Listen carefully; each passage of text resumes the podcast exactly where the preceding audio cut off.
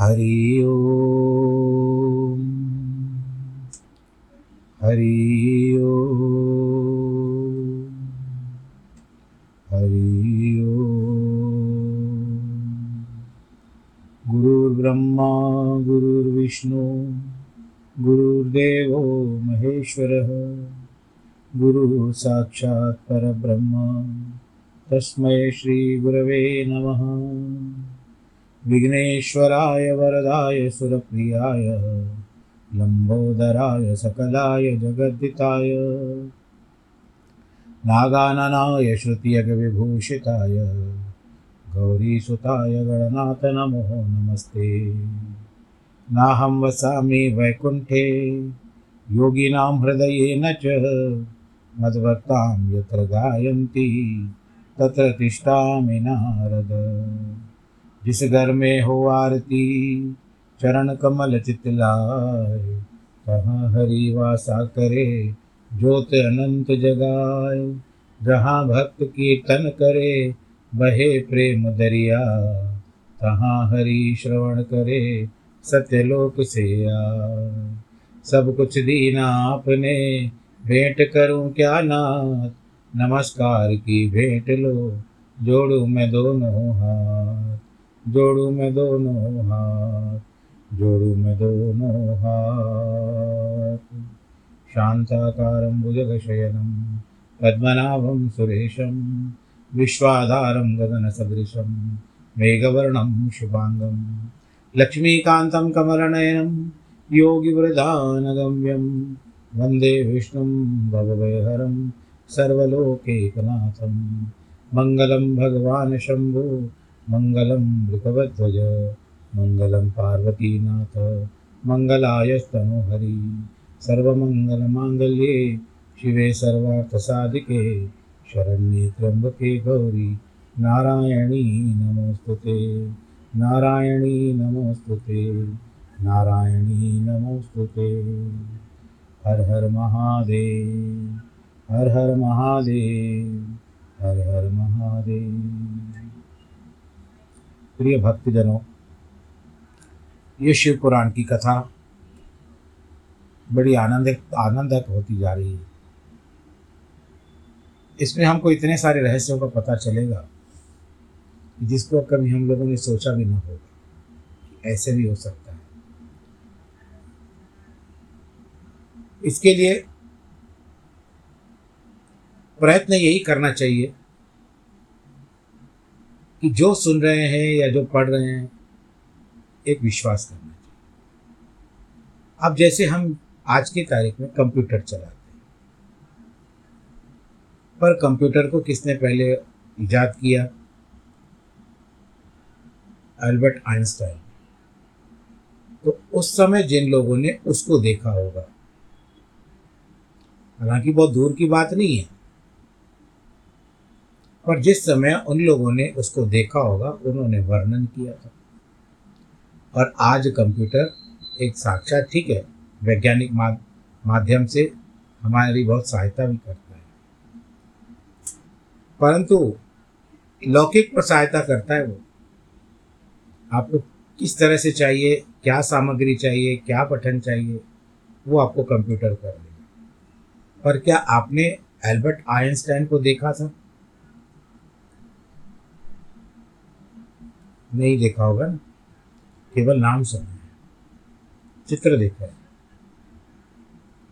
परंतु वास्तविकता में तो हमारी भेंट नहीं हुई। चलो वेट भी नहीं तो तो पर हम लोगों ने देखा तो कि हमारी आयु नहीं है। तो ये तो शास्त्र जो है, ये तो युग युग है युग युग से चलते आ रहे हैं। तो इसके कथन पर, कथन को कभी भी निराधार नहीं करना चाहिए ये आधारित है। धर्म पर आधारित है। अर्थ पर आधारित है। काम पर आधारित है। मोक्ष पर आधारित है। तो चलिए फिर से भगवान जी का, शंकर जी का गुणगान करते हुए, हर हर महादेव कहते हुए, आगे की कथा का प्रसंग करते हैं। ये केवल मन में भाव आ गया, आपसे मैंने साझा किया। ब्रह्मा जी कहते हैं, भगवान नारायण की उत्पत्ति बताई गई। कल आप लोगों ने सुनी। भगवान जी जल में शयन करने लगे, क्योंकि नार प्लस लगाओ, जैसे संधि विच्छेद, संधि जोड़ बताया जाता था, संधि को करते हैं, हम हिंदी पढ़ते थे, कक्षा में, स्कूल में पढ़ाया जाता था, पाठशाला में तो नार जोड़ आयन इज़ इक्वल टू नारायण। तो नारायण जी रहने लगे। उस समय उनकी नाभि से भगवान शंकर की इच्छावश अचानक से एक उत्तम कमल प्रकट हो गया, जो बहुत बड़ा था। उसमें असंख्य नल दंड नाल दंड थे। उसकी कांति करके फूल के समान पीले रंग की थी, तथा उसकी लंबाई और ऊंचाई भी अनंत योजन वह कमल करोड़ों सूर्यों के समान प्रकाशित हो रहा था। सुंदर होने के साथ ही संपूर्ण तत्वों से युक्त था। अत्यंत अद्भुत परम रमणीय दर्शन के योग्य तथा सबसे उत्तम था। उसके बाद कल्याणकारी परमेश्वर शाम सदाशिव ने पूर्ववत प्रयत्न करके मुझे अपने दाहिने अंग से उत्पन्न किया। उन महेश्वर ने मुझे तुरंत ही अपनी माया से मोहित करके नारायण देव के नाभि कमल में डाल दिया। और लीला पूर्वक मुझे वहाँ से प्रकट कर दिया। ये ब्रह्मा जी अपनी अपनी उत्पत्ति बता रहे हैं कि कैसे मैं पैदा हुआ। नारायण देव के इस प्रकार के कमल के से पुत्र के रूप में मुझे हिरण्य गर्भ का जन्म हुआ। मेरे चार मुख और शरीर की कांति लाल हुई। मेरे मस्तक में तीन रेखाएँ थी, आड़ी, जिसको त्रिपुंड कहते हैं। भगवान शिव की माया से मोहित होने के कारण मेरी ज्ञान शक्ति इतनी दुर्बल हो रही थी कि मैंने उस कमल की सेवा दूसरे किसी को अपने शरीर या जनक या पिता नहीं जाना। मैं अपने आप को स्वयंभू समझने लगा कि स्वयं में उत्पन्न हो चुका हूँ। पर मैं कौन हूँ? कहाँ से आया हूँ? मेरा कार्य क्या है? मैं किसका पुत्र होकर उत्पन्न हुआ हूँ? और किसने इस समय मेरा निर्माण किया है? इस प्रकार संशय में पड़े हुए मेरे मन में एक विचार उत्पन्न हुआ कि मैं किस लिए मोह में पड़ा हुआ हूँ भाई। जिसने मुझे उत्पन्न किया है, उसका पता लगाना तो बहुत सरल है। इस कमल पुष्प को जो पत्र युक्त है, पत्तों से युक्त है वह नाल है, उसका उद्गम स्थान इस जल के भीतर नीचे की ओर है। जिससे मुझे उत्पन्न किया है, वह पुरुष भी वही होगा। इसमें संशय नहीं। ऐसा निश्चय करके मैंने अपने आप को कमल से नीचे उतारा। हे मुने, मैं उस कमल की एक एक नाल में गया और सैकड़ों वर्षों तक वहाँ भ्रमण करता रहा, किंतु कहीं भी उस कमल के उद्गम का उत्तम स्थान मुझे नहीं मिला। अब मैं वापस लौट आया, पर उस कमल पुष्प को जानने को उत्सुक था। नाल के मार्ग से उस कमल पर चढ़ने लगा। इस तरह बहुत ऊपर जाने पर भी मैं उस कमल के कोष को नहीं पा सका। उस दशा में मैं और मोहित हो उठा। उस समय भगवान शिव की इच्छा से परम मंगलमयी, उत्तम आकाशवाणी प्रकट हुई, जो जो मेरे मोह का विध्वंस करने वाली थी। उस वाणी ने कहा, तप करो, तपस्या करो। उस आकाशवाणी की बात सुनकर मैंने अपने जन्मदाता पिता का दर्शन करने के लिए उस समय पुनः प्रयत्न पूर्वक बारह वर्षों तक घोर तपस्या की। तब मुझ पर अनुग्रह करने के लिए चार भुजाओं वाले सुंदर नेत्रों से सुशोभित भगवान विष्णु वहाँ पर प्रकट हो गए। उन परम पुरुषों ने हाथों में शंख, उनके क्या था हाथों में? शंख, चक्र, गदा और पद्म। उनके सारे अंग सजल, जलधर के समान, श्याम कांति से सुशोभित थे। उस परम प्रभु ने सुंदर पीताम्बर पहन रखा था। उनके मस्तक आदि अंगों में मुकुट आदि महामूल्यवान आभूषण शोभा पाते थे। उनका मुखारविंद प्रसन्नता से खिला हुआ था। मैं उनकी छवि पर बहुत मोहित हो रहा था।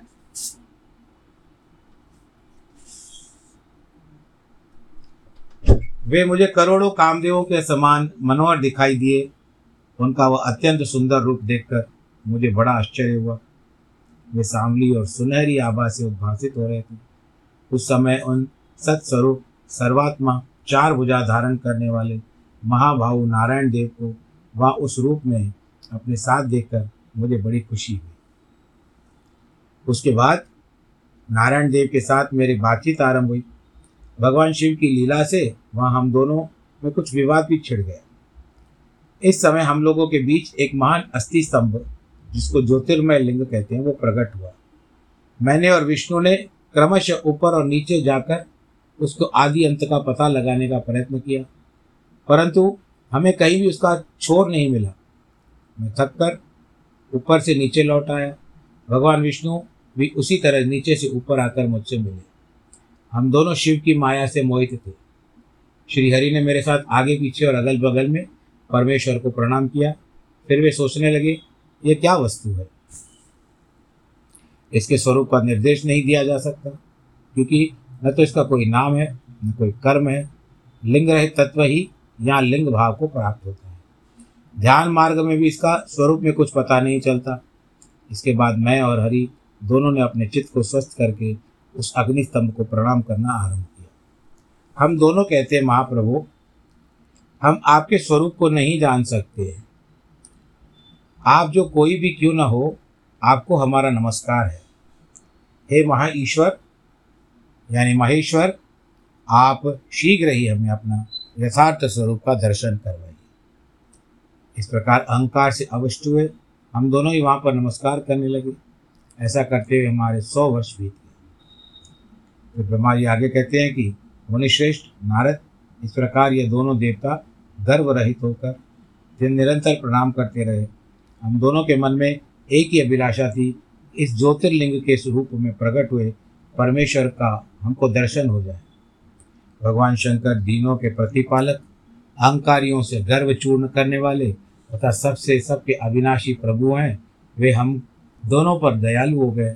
उस समय वहाँ उन सुर श्रेष्ठ ओम ओम ओम, ऐसा शब्द, रूप जो नाद प्रकट हुआ।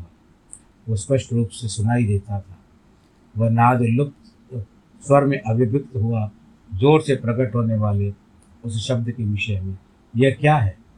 ऐसा सोचते हुए समस्त देवताओं के आराध्य भगवान विष्णु मेरे साथ संतुष्ट चित्त से खड़े रहे। वे सर्वथा वैर भाव से रहित थे। उन्होंने लिंग के दक्षिण भाग में सनातन आदि वर्ण आकार का दर्शन किया। सनातन जो आदि होता है, जिसका कोई पता ही नहीं चल सकता है कि कहाँ से आरंभ हुआ, सनातन। उत्तर भाग में उकार का, मध्य भाग में मकार का, और अंत में ओम इस नाथ का नाथ का साक्षात्कार हुआ दर्शन करते हुए अनुभव किया। दक्षिण भाग में प्रकट हुए आदि वर्ण आकार को सूर्य मंडल के समान तेजों में देखकर, जब उन्होंने उत्तर भाग में दृष्टिपात किया तो वहाँ उकार वर्ण अग्नि के समान दीप्तशाली दिखाई दिया। हे मुनिश्रेष्ठ इसी तरह उन्होंने मध्य भाग में मकार को चंद्रमंडल के समान उज्जवल कांति से प्रकाशमान देखा। तब उसके ऊपर दृष्टि डाली, तब शुद्ध स्फटिक मणि के समान निर्मल प्रभाव से युक्त तुरियातीत, अमल निष्कल, निरुपद्रव, निर्द्वंद अद्वितीय, शून्यमय बाह्य और आभ्यंतर के भेद से रहित, बाह्यंत भेद से युक्त जगत के भीतर और बाहर स्वयं स्थित आदि मध्य और अंत से रहित आनंद के आदि कारण, तथा सबके परम आश्रय, सत्य आनंद और अमृत स्वरूप पर ब्रह्म का साक्षात्कार दर्शन किया। उस समय श्रीहरि सोचने लगे कि ये अग्निस्तंभ यहाँ कहाँ से प्रकट हुआ है। हम दोनों फिर इसकी परीक्षा करें। मैं इस अनुपम, अनल अनल का अर्थ होता है अग्नि। स्तंभ के नीचे जाऊँगा, ऐसा विचार करके श्रीहरि ने वेद और शब्द दोनों के आवेश से युक्त होकर विश्वात्मा शिव का चिंतन किया। तो वहाँ एक ऋषि प्रकट हुए, जो ऋषि समूह के परम सारूप माने जाते हैं। उन्हीं ऋषि के द्वारा परमेश्वर श्री विष्णु ने जाना कि इस शब्द में, ब्रह्म में, शरीर वाले परम लिंग के रूप में साक्षात पर ब्रह्म महादेव जी यहाँ प्रकट हुए हैं। ये चिंता रहित रुद्र है, जहाँ जाकर मन सहित वाणी उसे प्राप्त किए बिना ही लौट आती है। उस पर ब्रह्म परमात्मा शिव का वाचक एकाक्षर, प्रणव है। प्रणव का मतलब ही ओंकार होता है। वे इसके वाचार्य, वाचार्थ रूप थे। वह परम कारण, रित, सत्य, आनंद एवं अमृत स्वरूप। परात्पर पर ब्रह्म एकाक्षर वाच है। प्रणव के एक अक्षर आकार से जगत के बीज बीजभूत। अंड आत्मा भगवान ब्रह्मा का बोध होता है।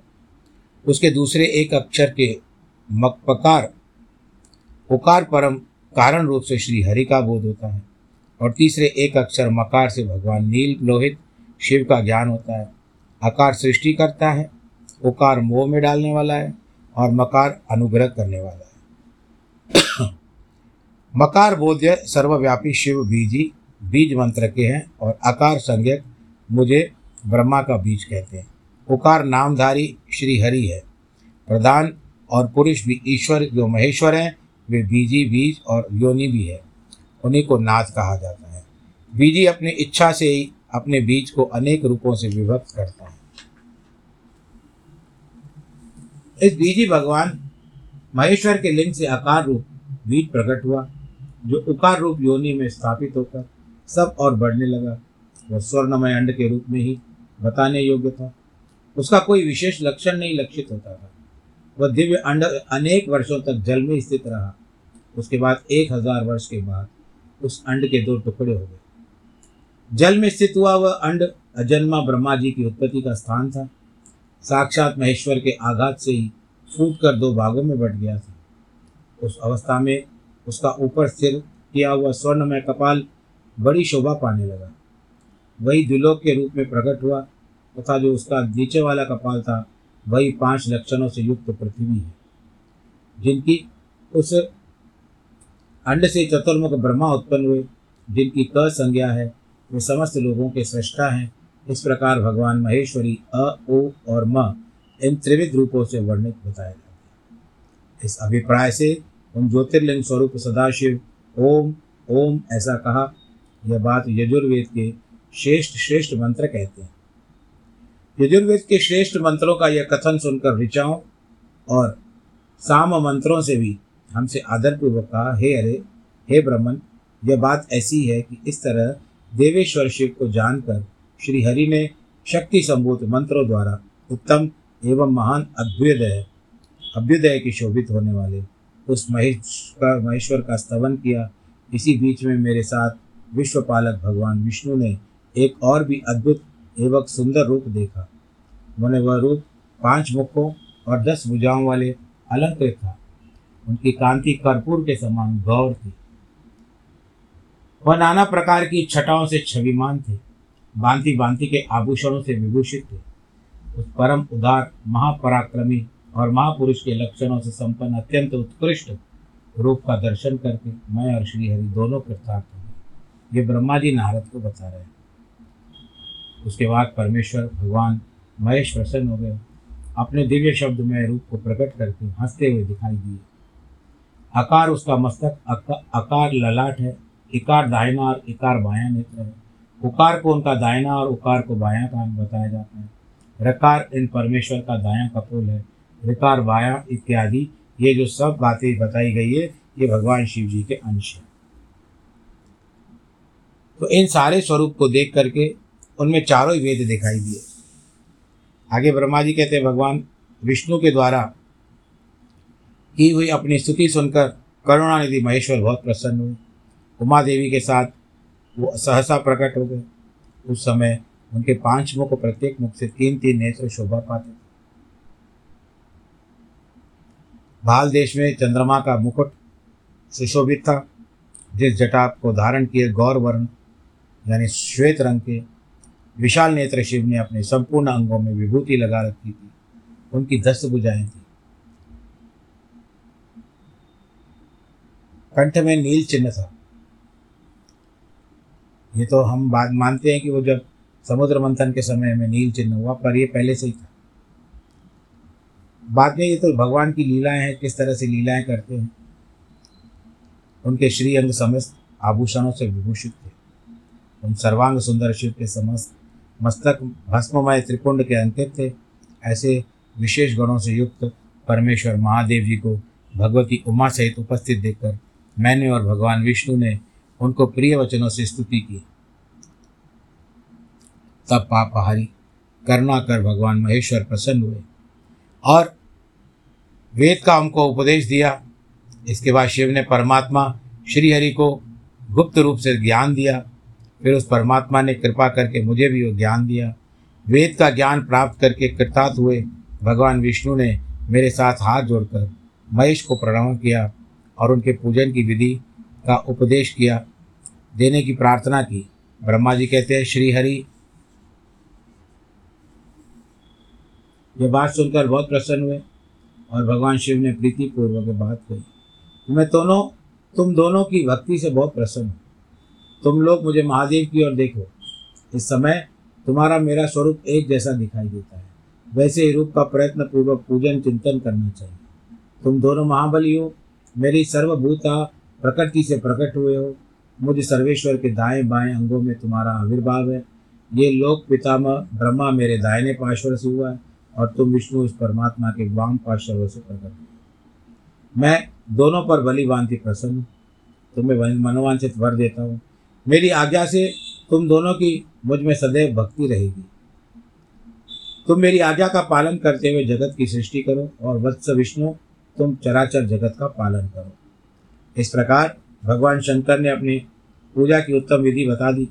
उसके बाद पूजित होने पर पूजक को अनेक प्रकार का फल देते हैं। भगवान विष्णु बोले, प्रभु, हमारे प्रति आपके हृदय में अति प्रीति उत्पन्न हो रही है। यदि आप हमें वर देना आवश्यक समझते हैं तो हम यही वर मांगते हैं कि आप में हम दोनों की सदा अनन्य एवं अविचल भक्ति बनी रहे। ब्रह्मा जी ने भी वही मांगा, प्रणाम किया। तो महेश्वर कहते हैं, सृष्टि, पालन, संहार, करता, मैं ही हूँ, सगुण और निर्गुण हूँ सचिदानंद स्वरूप, निर्विकार, पर ब्रह्म, परमात्मा हूँ, विष्णु, सृष्टि, रक्षा और प्रलय, गुण, प्रलय रूप, गुणों से अथवा कार्यों के भेद से मैं ब्रह्मा, विष्णु और रुद्र का धारण रूप धारण करता हूँ। मैं तुम, ब्रह्मा, तथा जो ये रुद्र प्रकट होंगे, ये सब एक स्वरूप ही होंगे। इनमें भेद नहीं है। भेद मानने पर अवश्य ही बंधन होगा। तथापि मेरा शिवरूप ही सनातन है। यदि सदा सब रूपों का मूलभूत कहा गया इस तरह से भगवान शंकर जी जो सतोगुण, रजोगुण, तमोगुण के बारे में भी उनको बताते जाते हैं।